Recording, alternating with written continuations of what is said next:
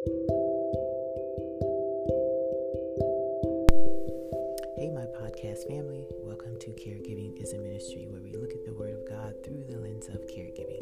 Don't forget to follow me on Facebook at Caregiving is a Ministry, all one word. Today we're in Psalm 73, and it is a lengthy psalm, so I'll read. I'll be reading from you know different parts of it um, because it, it's kind of too long to read, and I'll be reading from the New Living um, Translation again. So I'm starting off with verses one through five, and they read: Truly, God is good to Israel, those whose hearts are pure. But as for me, I almost lost my footing. My feet were slipping and I was almost gone. For I envied the proud when I saw them prosper despite their wickedness. They seem to live such painless lives. Their bodies are so healthy and strong. They don't have troubles like our people. Verses 13 and 14. Did I keep my heart pure for nothing? Did I keep myself innocent for no reason? I get nothing but trouble all day long. Every morning brings me pain. 27 through I mean 21 through 26. Then I realized that my heart was bitter and I was all torn up inside. I was so foolish and ignorant. I must have seemed like a senseless animal to you. Yet I still belong to you. You hold my right hand. You guide me with your counsel, leading me to a glorious destiny. Whom have I in heaven but you? I desire you more than anything on earth. My health may fail and my spirit may grow weak, but God remains the strength of my heart. He is mine forever. In verse 28, but as for me, how good is it to be near God? I have made the sovereign Lord my shelter, and I will tell everyone about the wonderful things you do. Hmm.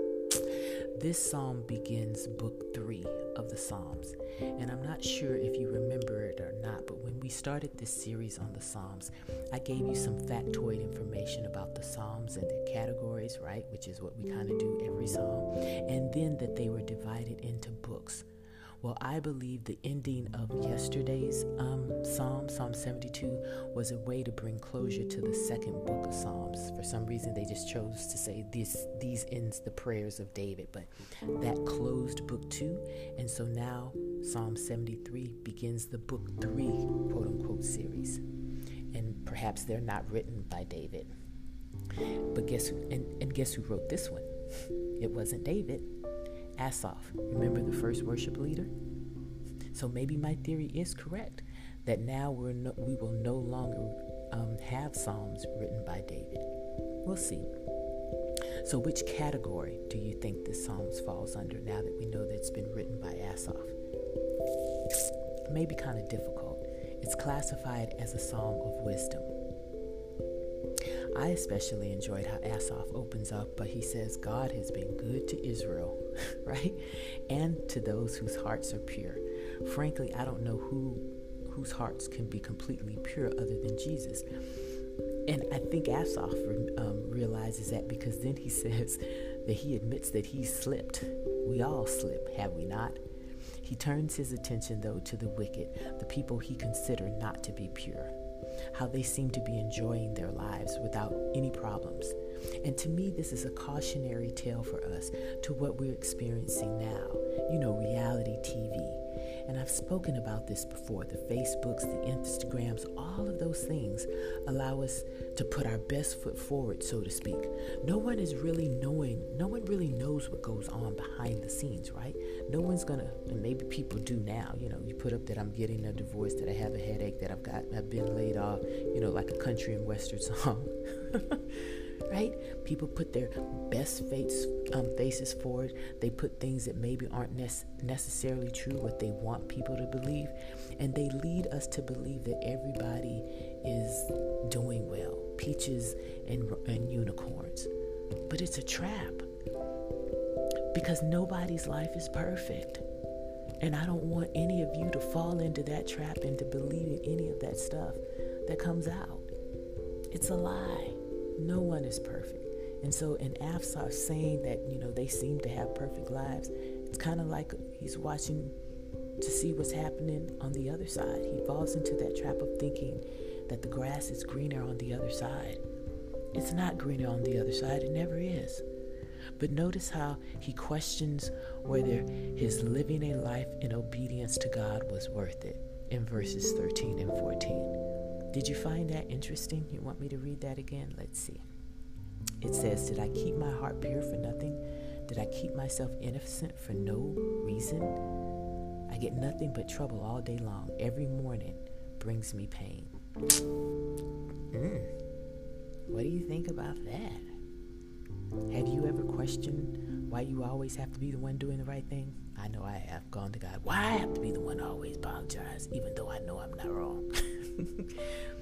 you know, questioning if following God was the, the right decision that you made based on all the heartache that you may seem to have as a result of it. It's okay to question as long as the answer you get to the, or as long as you get to the same conclusion as Asaph does in verse 21 through 26, which is yes, it's always worth it following Jesus. You will never, ever go wrong by putting your trust in the Lord. And I think that is the heart of this psalm. It starts off with God has been good to Israel. And you can start off with God has been good to you, despite of everything that you've gone through. And so when you have those days when you're like, I just can't do this anymore, I don't know why. Am I a child of God? Because it sure doesn't feel like it today. You need to come back with yes, you are a child of God, and God does love you, and He has been good to you, and you will continue to put your trust in Him, especially those hard caregiving days. Remember, God has been good to you. Okay, my podcast family, I'm going to take a break. We are what 200 and this is the 215th episode and we're still in the series of the psalm. And we're just going to take a summer break or at least i'm going to take a summer break. And so what i'm going to do is get my rest that i need get with god. He already has started to give me some ideas um, to make things a little more interesting for um, this upcoming I guess when I when I return, I'm not going to tell you anything, but it should be exciting um, if I'm able to pull it off. But we still will continue in the series of the psalm because we will go to each and every one of them. And when we get to 115, that will be a milestone. And so I'm going to take a break. I will come back on the 15th of September. I know that that's a long break, but I need it. I have some things that I have to do. And when I come back, I will be full of energy and you'll be ready and we'll continue on with this series. Know that I will have missed you, but I know that you will be okay. So let's pray until we meet again.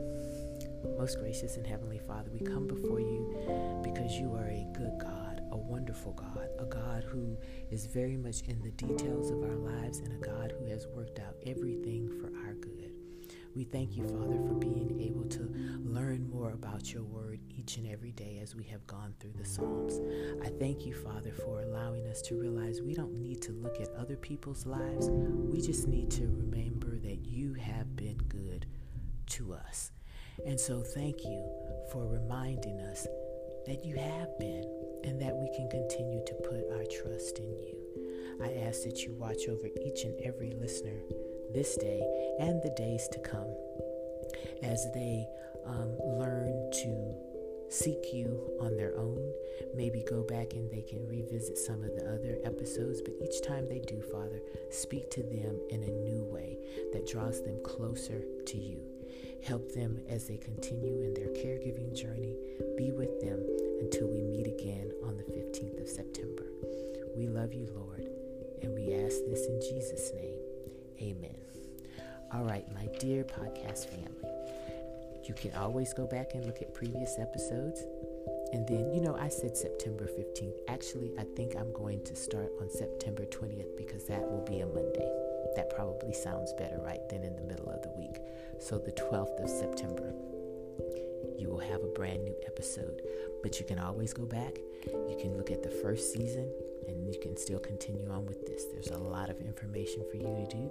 You can make your own psalm, your own psalms, but just remember to stay in the Word of God. And then I'll see you again on the 12th of September. God bless. Bye. and minister of caregiving in the name of Jesus.